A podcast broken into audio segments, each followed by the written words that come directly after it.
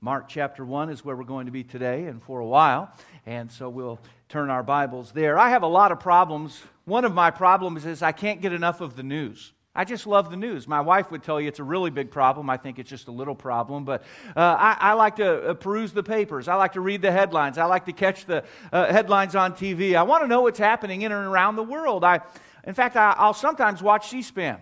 Now, I know you, you say you've got to be out of your mind. I'll watch it when they're showing the, the floor of the Senate or the uh, you know the representatives, and they won't even be in there, but they're tallying the votes. I'll be watching that. I want to see how the voting's going, and, and I enjoy watching the news, but never do I come away from a time where I've immersed myself in the news encouraged or inspired. Normally, I come away from the news thinking, I can't believe this. You know, they did that again, or they've got a problem over here. We, we typically don't put words like good and news together. It just doesn't seem to work that way. But as we begin today a study in the Gospel of Mark, I want you to know that that first word there, the word gospel, is a word that is defined as good news. And anytime you study about the person or the work of Jesus Christ, anytime you study a narrative chronicling the, the works that Jesus, God the Son, did, it's good news, it's great news, it's, it's the best news. And so I'm very much looking forward to getting into a study that I think can inspire and encourage uh, uh, each of us today. And in the Gospels, the first four books of the New Testament, we find through word a picture of Jesus Christ. And, and each of the Gospels records the life and work of Jesus. And God the Spirit used the different perspectives or, or the different point of view that the human authors would have. Each of the Gospels shares that singular purpose, but they come at it from a different perspective. Now, I told you of necessity, I'm going to have to teach a little bit today, all right? How many of you think from time to time a pastor has to teach? Amen? How many of you think implied in that biblical admonition for me to teach would be that someone should probably have to listen? Okay, good. All right. Some of you didn't vote. That's not fair. But all right, so I'm going to teach today. Now, we think of the first four books of the New Testament. The Gospel of Matthew, we know, was a gospel directed towards the Jewish audience. It was a gospel that presented Jesus as the king. And for that reason, the Bible takes a lot of time and early in the book of Matthew to give the genealogy of Christ. It helps us to understand where he came from and why no one else on planet Earth could possibly have fulfilled the Old Testament prophecies regarding his lineage and his birth. Jesus was the one.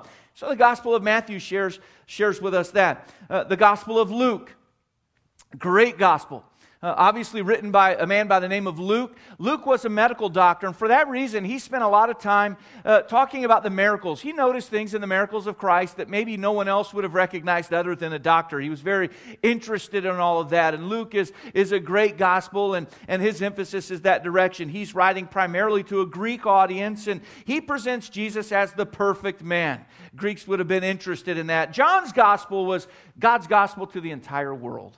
And we know that in John's gospel, uh, the, the emphasis is on the deity of Jesus Christ. Now listen, Jesus Christ is God the Son. And for our understanding, John spends a lot of time emphasizing that truth. In fact, the Gospel of John begins sharing that Jesus is the God of creation. I mean, when we read Genesis one one, in the beginning God created the heaven and the earth, and then we read John one one, we're talking about the same God there, and John wants us to understand Jesus Christ is God the Son, the second person of the Trinity, and He was there at work at the occasion of creation. Now, Mark's gospel is unique in that it presents Jesus as a king who is a servant. Now, to us, that seems like a paradox. It just doesn't seem to work. It doesn't seem to fit. A king and a servant going together. Many have identified the key verse in Mark's gospel as Mark chapter ten and verse forty-five. For even the Son of Man came not to be ministered unto, but to minister, and to give his life a ransom for many. So Mark directed his gospel to, to Rome, to those living in that place, and they would have been intrigued by the thought of, of a sovereign being a servant. The ruler of Rome about this time was a man by the name of Nero. He was a tyrant. He was literally out of his mind. We'll get to that more in a moment. But they just wouldn't have been able to fathom the thought of someone with absolute authority actually being kind and loving and benevolent and gracious, a servant. So Mark writes these words under the influence and direction of the Holy Spirit of God. You see, the fact that Mark wrote with the Romans in mind helps us to understand really his style and his, his approach. The Gospel of Mark is the shortest of the four Gospels. It's a quick-moving book. Most of the chapters are tied together by coordinating conjunctions. Boy, my mom would be proud. She was an English teacher, you know. And, and it's just all tied together. forty-one times Mark uses a word that means immediately or, or uh, uh, quickly. In other words, he's just writing fast. You say, well, why? Well, he was directing it to those in Rome. Yeah, well, what's the big deal about that? Well, if we understand the timing of this all, it, it would appear that Nero, that Roman ruler who was out of his mind, we know through a study of world history, he, he decided one day to burn a building down in Rome and ended up building the whole city down. Well, he needed a scapegoat. He had to blame somebody, so he blamed this new group of people. He didn't really understand, but, but he said, I'll tell you who did it. The Christians did it. And so approximately the time this is coming out, we know the believers near Rome were living just outside of the city in an underground area called the Catacombs. It was Catacombs. It was actually an area for, for burial. And you get the idea as Mark is writing this gospel, he knows he's writing to people that aren't necessarily looking forward to the longest piece of literature they've ever received. In fact, Mark spends less time than the other gospels dealing with the words of Jesus Christ. He spends more time dealing with the works of Jesus Christ. In other words, he's writing to people who are thinking, hey, my, my world is a mess. I've got big problems. I really need to know what Jesus Christ would do in a situation similar to mine. And so Mark is writing through the inspiration of God the, the gospel message to them. Mark, the author of this book, Uh, is a figure that if you've come at all on our Sunday night studies of the Apostle Paul, he, he accompanied Paul and Barnabas on the first missionary journey.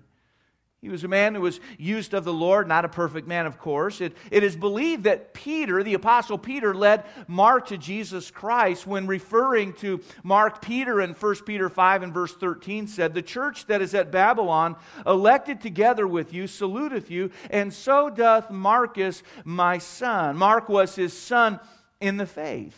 Mark had a believing mother. He was reared in, in a Christian home in that sense. In fact, the Bible tells us that Mark's home was opened up as a meeting place for Christians. And Mark was different than Matthew and John in that he was not an apostle. Possibly met Jesus Christ. Of course, he met him through faith. Undeniably spent time with the apostles. But he was mentored by Barnabas and primarily by Peter. And for that reason, a lot of people call the Gospel of Mark the Gospel of Peter, because much of what is written in the Gospel of Mark, Mark would have heard from Peter, an eyewitness to the life and times of Jesus Christ. He lived an amazing life, and God used him in a great way. And he didn't invest much time at all in the lineage or childhood of Jesus Christ. He just jumps right into his story of the servant king. And that's what we're going to do today. We have a little background, don't we? And so if, if you would be so kind as to join me in standing, if you're able, we'll read our text together. And Uh, continue to get this party started, as they say, all right? I'm excited about this study in the Gospel of Mark. I hope you are as well, and uh, it's good news. Mark chapter one and verse one. The beginning of the Gospel of Jesus Christ, the Son of God. I just like the way Mark just says right up front, hey, let me tell you who we're going to talk about. Well, we're going to talk about Jesus Christ. By the way, he's, he's the Son of God, all right? And that's the premise of the Gospel message. Verse two, as it is written in the prophets, behold, I send my messenger before thy face, which shall prepare thy way before thee. The voice of one crying in the wilderness, prepare ye the way of the Lord. Make straight his paths, excuse me, make his paths straight. John did baptize in the wilderness and preach the baptism of repentance for the remission of sins. And there went out unto him all the land of Judea, and they of Jerusalem, and were all baptized of him in the river of Jordan, confessing their sins. And John was clothed with camels, was clothed with camel's hair, and with a girdle of a skin about his loins, and he did eat locusts and wild honey, and preached, saying, there cometh one mightier than I after me, the latchet of whose shoes I am not worthy to stoop down and unloose. I indeed have baptized you with water, but he shall baptize you with the Holy Ghost. I want you to go back, please, if you would, to the midst of verse two. As Mark gets the gospel narrative started, he, he begins by telling us about a man the Bible calls in the middle of verse two, my messenger. My messenger. Now, we're going to need to take some time. We're going to need to invest some time to be diligent in our study, uh, to make sure we, we get in the book so that the book can get in us. And we're going to have to be introduced to some characters early on in this study, and that'll help us in the long road. So there's much for us today, but much of what's said today will come back to help us later on down the road. And so we'll have a word of prayer, and we'll, we'll begin this time together. Our Father, we thank you that uh, you, you are a God of love, a God who cares. And Lord, we come to you now beginning this series today, and this, this is, I believe, a deeply spiritual moment anytime we open your word, but in a special way, Lord, I feel this uh, in, intense pressure, uh, responsibility would be, be a better word maybe, to, to really do my best to yield to you, to be diligent in study, and, and yet, Lord, I, I know I'm not, but I know if I were a great teacher, apart from those willing to receive and your Spirit's work at that end of things, we we wouldn't see much progress. And so, Lord, may all of us here today yield to that work that you want to do in this moment. It, it's, it's about your will being accomplished. And so we come to you with, with these prayers this morning. We ask this in Jesus' name. Amen. Thank you. You may be seated. In ancient times, it was common for a king to send a forerunner out to prepare for his arrival. The forerunner would go out and he'd make sure the roads were open. He'd make sure there were no problems along the way. He would tell the villages and the towns and the cities, hey, get ready, the king is coming, and you're going to want to make sure that you're ready when he comes through. They sometimes would make repairs to the roads, again, removing obstacles maybe that had fallen in the road to serve as an obstruction. And as the people knew the king was coming, they, of course, would want to be on hand and maybe catch a glimpse and, and uh, to have an opportunity to say, uh, I saw the king when he passed by. Well, we know that as Mark begins his gospel, he opens by sharing with us who the king is. The king is Jesus Christ, God the Son. And names we know carry great meaning. Uh, for example, I have a name. My name is Steve. That's the name most people refer to me. When I hear Steve, I turn around and look, and, and uh, that's my personal name. It's identified with me. But I have another name. My last name, my family name is Chapel. That identifies me with my family. So, Steve, yeah, that's me. Chapel, well, that's me too. But I even have a middle name to distinguish me from my uncle and cousin who also have the same name of Steve Chapel. My middle name would even give you a little better idea as to who you were talking about. And Mark, as he begins his gospel, he says, in essence, we're going to talk about Jesus Christ, the Son of God. Jesus is a great word. It's the greatest name that's ever been uttered. Jesus is a Greek translation of the Hebrew word Joshua that means salvation or Savior. He says Jesus Christ. The word Christ comes from the word Christos. It means the anointed one or the Messiah. And as Mark uses the word Christos or Christ to refer to Jesus, he's saying that Jesus is the one talked about in the Old Testament, the one prophesied of by the prophets of old, the one that said that God would come and, and make a way. So Mark says, I want you to know we're talking about Jesus, our Savior, Christ, the Messiah. And then he says, the Son of God. If you put that title together, we can learn through these opening words in the Gospel of Mark who Jesus is, where he came from, and why he came. You see, he's the King of kings and the Lord of lords, but being the King of all there is, he needed a forerunner to serve as his messenger to prepare the world for his arrival.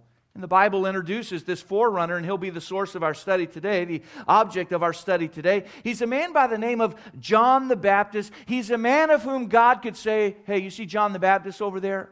He's my messenger. What a great testimony. What a great thing for the Lord to be able to say of anybody that they will serve him. And as we begin our study today, and as you have your outlines nearby, we'll begin by seeing the prophecy of John. Now, Mark tells us that John the Baptist's office was prophesied hundreds of years before. He references in, in our text this morning, as we took the time to read through, he, he referenced some Old Testament prophecies in, in verses two and three. In the prophet's writings, we read, for example, in Isaiah chapter forty and verse three, the voice of him that crieth in the wilderness, prepare ye the way of the Lord. Make straight in the desert a highway for our God. And so the prophets of old said, one's going to come, he's going to be the last of the prophets, and he's going to say things like, prepare the way. That's what John did. The last book of the Old Testament, the book of Malachi, says in chapter three and verse one, behold, I will send my messenger, and he shall prepare the way before me. And the Lord whom ye seek shall suddenly come to his temple, even the messenger of the covenant, whom ye delight in, behold, he shall come, saith the Lord of hosts. John the Baptist was uh, raised in a, in a Christian home, as we would say, a family of faith. His father, Zacharias, was a priest. His mother, Elizabeth, was a godly woman, and she was the cousin to Mary, the mother of Jesus Christ. That made John the Baptist and Jesus cousins as well. So John comes from a believing home. His father's a priest. His mother's a godly lady. And the Bible lets us know that it's from this home that, that God begins to bless them with a baby. John the Baptist was a miracle. Now, I want to say today that all of life comes from God, and all of life is miraculous. In fact, if you were to study the life of John the Baptist, the Bible would tell us that the Spirit of God was upon him even when he was in his mother's womb. And when, when Elizabeth, the mother of John the Baptist, came within close proximity to Mary, the mother of Jesus Christ, the Bible says that John the Baptist leapt within the womb uh, of his mother. I just want to say today that the Bible makes it pretty evident that even though a baby may be within the womb of his mom, that baby's still alive, still values, uh, still has value, still matters, is still a miracle from God. But John the Baptist's life was a miracle in a special way. His mother Elizabeth had lived a while. I wouldn't call her old. I wouldn't want her to get mad at me, but the Bible says she was well stricken in age. That almost sounds worse than old, doesn't it? You know, I think I'd rather be old than well stricken in age. And the Bible tells us she couldn't have children. Well, that was a disappointment. The Bible tells us in Luke one and verse seven, and they had no child because that Elizabeth was barren, and they were both now well stricken in years. That's Luke one and verse seven, but in Luke one and verse fifty-seven, the Bible says this, now Elizabeth's full time came that she should be delivered, and she brought forth a son. Oh, listen, all life is miraculous in that it comes from God, but in a special way. We see God's hand on John's life even before he was born. We see the prophecy of John, but as we move on today, we see the preaching of John. John the Baptist served God in a day when the Jewish people of the region had essentially turned their hearts and minds far from God. You see, for them, things had degenerated to the point where they had the laws of God, and then they had other people that kind of added their own twist to many of the laws. And for many people, they, they just decided, in our vernacular, the way we would say it, you know, going to church just isn't for me. It doesn't help me. Uh, it doesn't encourage me. Nothing good comes from it. And that's, that's how it would be articulated in our day. In this day, many of the Jewish people who would worship at, at temple and synagogue, they would say, you, you know, uh, this just isn't for me. There was a cooling in the hearts of, of the people of God, the Jewish people, from following him. And then the Gentile world, they just saw matters of faith as superstition, as foolishness, as, as a waste of time, by and large. Exceptions, of course, but that was the, the general thought, the, the general approach. And so people really needed to hear that the king was coming. And so that's what John the Baptist preached. He didn't necessarily preach what everybody wanted to hear. He preached what it was that God the Father wanted him to say. I remember when we started the work here, uh, when we came to this area, we were very interested in things like location. Now, those first meetings, a lot of them took place in our living room. That was a pretty comfortable setting.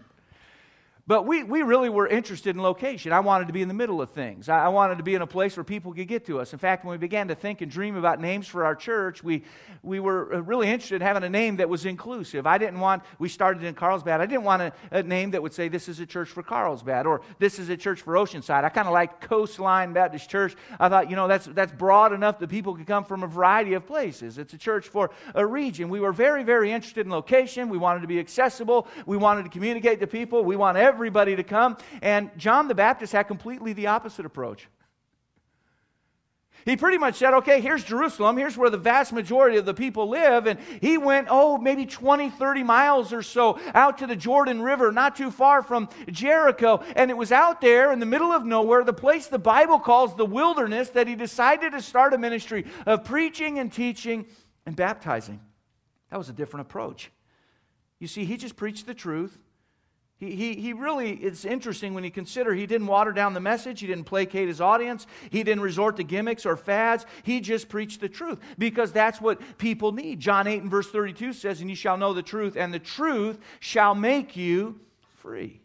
John preached a straightforward message, and the Bible tells us that he preached the baptism of repentance for the remission of sins. He preached repentance. In order to it, he told people there must be a renovation of their hearts and a reformation in their lives, and that they must forsake sins and turn to God, and upon those terms and no other, their, their sins should be forgiven. Now, baptism at that time was not new. It wasn't unusual. Again, we have to know who was talking and to whom was he speaking. John the Baptist was speaking, and he's speaking primarily to a Jewish audience who would have understood baptism, for they, before ceremonies in the temple, would go to the, the various baptistries in front of the temple, many times called a mikveh or a mikveh, and they would be baptized for a ceremonial cleansing before they would enter into the presence of God for worship. They would have known what baptism in that sense was all about. They would go under the water. They would be immersed. Now, Gentiles would have known what baptism was all about as well. For if a Gentile took note that Jehovah God, the God of, of followers of Judaism, was, was the true God, they would have been accurate in that. If they wanted to become followers of Judaism, they would have needed to have been baptized, and they would have become a proselyte. So they would have known what baptism was all about as well. But John's baptism to me, and I've studied this thing inside and out and backwards and forwards, and, and I really believe that John's baptism was unique in that he was saying this: I'm not asking for a baptism for you to become a proselyte. I'm not asking for a baptism so you can get ceremonially cleansed up. Uh, he said this: I want you to know the King is coming. And I want you to know you need to repent of your sin, and you need to be baptized and confess your sin. And I believe that baptism really was a general indictment on the, on the attitude, the spiritual climate of the day. And he said you need to be baptized, a baptism of repentance. Now, this would not be new at that time, but I don't want us to think of this baptism and think of baptism in this day in which we're living in the New Testament local visible church. For John was the last of the Old Testament prophets. He was doing something different. He was preparing the way for the coming Messiah. Today, when we see a baptismal service, we, we know that that follows faith in Christ. Baptism does not save us. If a person truly placed their faith in Jesus Christ, they never get baptized, they uh, certainly will be saved forever and ever. However, the Bible makes it clear that when someone places their faith in Jesus Christ, the Bible says the, the first step in the life of a new believer is to follow the Lord in believer's baptism. The Bible says in Acts two and verse forty-one, then they that gladly received his word, that's saved, they become saved people, Christian people, then they that gladly received his word were baptized. And the same day there were added unto them about three thousand souls. So the Bible says that typical, ordinary New Testament Christianity, as, as seen in the book of Acts, as the church is getting started, as people come to a saving knowledge of Jesus Christ, their place, their faith, and Him and Him alone for salvation, the issue of their eternity is settled, and they are accepted by God forever in the family of God. But the Bible says an appropriate response to someone who receives God's gift of eternal life is to say, you know something? I don't mind at all giving a testimony uh, through, through a, a visual picture that shows the death of Christ, the burial of Christ, the resurrection of Christ. And no, we don't need to be baptized to go to heaven. But if I understand the Bible correctly, and don't let the Bible offend you, good night. If I understand the Bible correctly, the only alternative to baptism for a believer is sin. Because the Great Commission, go tell people how to get saved, get them baptized. The New Testament, people got saved and got baptized. Now listen, maybe you're here today and you're saved and you haven't been baptized. I want you to know this is great news, because God says, I want you to be able to give a witness. He said, don't be ashamed of me. I'm not going to be ashamed of you. And, and it's not good for us to hide our candle under the proverbial bush. It's good to go ahead and let that news spread. And so John the Baptist's life and ministry were prophesied. His preaching was the baptism of repentance for the remission of sins. If you're still alive and with me today, say amen. A little wonky. Did I tell you it might get that way? We've got to understand this stuff, all right? It's okay if we study the Bible at church, isn't it? Okay, that's, thank you for that. That means a lot. All right, as we move on in our study, we've got to see the pattern of John. The pattern. Verse six tells us John was clothed with camel's hair and with a girdle of a skin about his loins, and he did eat locusts and wild honey. Let me tell you something about John. He was a peculiar guy. perhaps uh, weird, we may say, all right? The Bible lets us know that John the Baptist was part of a religious group known as the Nazirites. And being a Nazirite meant he lived his life by a very strict standard. In Luke one and verse fifteen, the Bible says, "He shall be great in the sight of the Lord, and shall drink neither wine nor strong drink, and he shall be filled with the Holy Ghost, even from his mother's womb." So John the Baptist was a rabbi or a teacher, but he had a special calling on his life. He was a Nazirite. Being a Nazirite, one author even said uh, this, that he had to prevent even the accidental removal from, of hair from his head. For that reason, this kind of guy, a Nazirite, it was against the law for him to let a comb touch his head. And so he couldn't cut his hair, and he couldn't comb his hair. Now, that would lead to a peculiar-looking preacher, okay? I had one author that I read, I couldn't confirm this by any other, so I'll give you that caveat, who said that Nazirites quite often would have their hair braided in seven braids, and seven stood for something, I can't remember, but they'd have a separate hood to carry the seven braids in. And John the Baptist was a peculiar-looking man. Now, he would have been more peculiar to us, because we've never seen a Nazirite, than he was at that time. But even at the time, I want you to get the picture. He was a guy who was kind of out of step with the social norms of the day. He, he was peculiar. We know that his, his clothing was unusual. He wore camel's hair with a leather girdle, and his diet was unusual. He ate locusts with honey. His approach in preaching was unusual. His preaching resembled that of Elijah, who, who preceded him by about eight hundred years, and Elijah was known as a fiery preacher, and John the Baptist was as well. If he was a televangelist, he would get poor ratings. I doubt many would want to come listen to him today, because he just would thunderously preach the truth, and, and he was a man mightily used of God. Now, that was God's will for his life. I, I really don't find a principle in this text that tells us we need to go live in the wilderness and we need to uh, uh, wear peculiar clothing and have a peculiar diet. But I do find a principle in this text that tells me that those that make the greatest impact for eternity are quite often those who have the world make the least impact on their lives. John the Baptist was a man that just said, you know something, ultimately I want to please God. He was more interested in God's approval than the world's approval. I remember when I was six to about ten, my family lived in Korea. And when we moved back from Korea, I had to attend a new school, and I was very, very nervous about that. And it's funny how I remember some moments in time in your life more than others, but I just, I remember being uh, terrified at that thought. And uh, as we were unpacking in the house, I came across uh, an old briefcase that my dad had. I remember it was a brown briefcase, and it was beat absolutely to death. He'd hauled that thing all around the world, and, and, uh, and I got it in my mind, you know, if I carry this briefcase to my new school, people will absolutely be forced to conclude that I'm awesome. And I got this plan together and got my pencils, my paper, and all my stuff, you know, and I, I uh, put my stuff in my dad's briefcase, and I took my briefcase to school in third grade. And as it turns out, if you take a briefcase to third grade, you're a nerd, okay? And I exposed for all to conclude, yes, he's not he's not awesome. He's, in fact, a nerd. And I'm sure I, I helped to reinforce that at times uh, along the way. But, you know, my attempt at coolness went down in flames. I, I just thought, oh, if I can just do this, these people would like me. But when I did what I thought looked good, they, they thought, nope, that doesn't look good. Not cool. Not cool at all. And, and, and I wonder sometimes what our life looks like from heaven's perspective.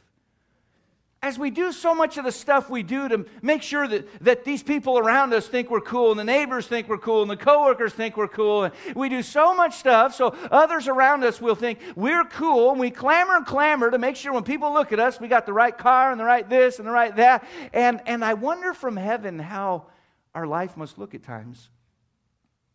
We try to fit in with a world that the Bible tells us is a world that's out of step. It's just a world that doesn't Doesn't make sense altogether. John the Baptist, listen, he could have cared less what the world thought about his clothing and his diet and his preaching style, but he cared a great deal about what God thought. He cared a great deal about pleasing God with his life. You know what I've noticed many times, and I deal with this in my own heart, many times people of faith almost seemed afraid at times for the news to get out that they're people of faith. Sometimes as Christians, I've noticed that we, we want to run from any stigma that may actually reveal that we believe in Jesus Christ and He is our King and we're living our lives for His glory and His glory alone. And I think it's a sad thing when we have a king like Jesus, and and somewhere in our heart we think, you know, I'm just not sure if I want to get the news out. You kind of get the idea as you read Scripture that a person living a Christian life should be just a little different, should be unique in a sense in relationship to those that don't know Jesus. The Bible tells us in First Peter two and verse nine, but you're a chosen generation, a royal priesthood, and a holy nation, a peculiar people, that you should show forth the praises of him who hath called you out of darkness into his marvelous light. The Bible says one of the ways that God shows his praises, one of the ways God shows the light of his truth, is when we live as a peculiar people that is distinct or different from the confusion and the chaos of this world. As people of faith follow God, the Lord is then able to use that life as a witness, as a testimony for him. Let me ask you this. Can the world see Jesus in you? Can the world see Jesus in you? Paul in Romans twelve, verses one and two says this, I beseech you, therefore, brethren, by the mercies of God, that you present your bodies a living sacrifice, wholly acceptable to God, which is your reasonable service. In other words, he says, look, th- this matter of living the Christian life, that, that, you're not, you're not really killing the big one. That's just reasonable. It, it just makes sense. If you believe that God is God and he saved you from your sin, then, man, you ought to just give your life to him. It's reasonable service. And then he says this, and be not conformed to this world, but be transformed by the renewing of your mind, that ye may prove what is that good and acceptable and perfect will of God. John the Baptist didn't have much in this world's goods. You know, he, he lived on the outskirts of, of town. He didn't have much stuff. But he had the power of God on his life. And he was able to pillow his head at night, knowing beyond a shadow of a doubt, I am doing that thing that God made me to do. My purpose is being fulfilled. We see the pattern of John. But we'll see finally today the preference of John. John the Baptist's life was a life that was highly commended by Jesus Christ. Jesus would later say of John in Luke seven and verse twenty-eight, I say unto you, among those that are born of women, how many of you have been born of a woman? All right, it's Mother's Day next week. Don't forget, all right? Jesus said, of those that are born of women, there is not a greater prophet than John the Baptist. That's pretty high praise from Jesus Christ. Of all the prophets, he said, there's not any greater than John the Baptist. But his greatness was ultimately seen in the fact that he magnified Jesus. You could say, well, what great thing did John do? And the Bible would say, he just lifted up Jesus Christ in his life. He gave his life helping other people know, hey, the king is coming. You need to get ready. You need to be prepared. He's coming. The king is coming. Get ready. In John three and verse thirty, John expresses his heart this way, speaking of Jesus Christ. He said that Jesus must increase. John said, but I must decrease. I need to make more room in my life for Christ. He preferred Christ. He had the right heart. As we consider these verses, we find a man who is esteemed highly, yet this esteemed man preferred Jesus above all others. That means this: he put Jesus first in his life. He exalted the person and the work of Jesus. Here in Mark one, verses seven and eight, the Bible says this, and preached, saying, there cometh one mightier than I after me, the latchet of whose shoes I am not worthy to stoop down and unloose. I indeed have baptized you with water, but ye shall baptize, but he shall baptize you with the Holy Ghost. In John's gospel, it is said this way in John one and verse twenty-seven. He it is who coming after me is preferred before me, whose shoes latchet I am not worthy to unloose. John the Baptist was saying that Jesus is so wonderful. John said, man, I, I'm not even good enough to tie this guy's shoes. Jesus is so wonderful. He's preferred before me, above me. Think of that. John would say, you know, I'm baptizing with water. He, he's going to come and baptize with the Holy Spirit. John's message was one of, of preparation so people could be ready to meet the Messiah, Jesus Christ. He preferred Jesus. Let, let me tell you how to help any relationship in your life. Preferring. Preferring. You see, John made much of his life for the Lord because he preferred the Lord.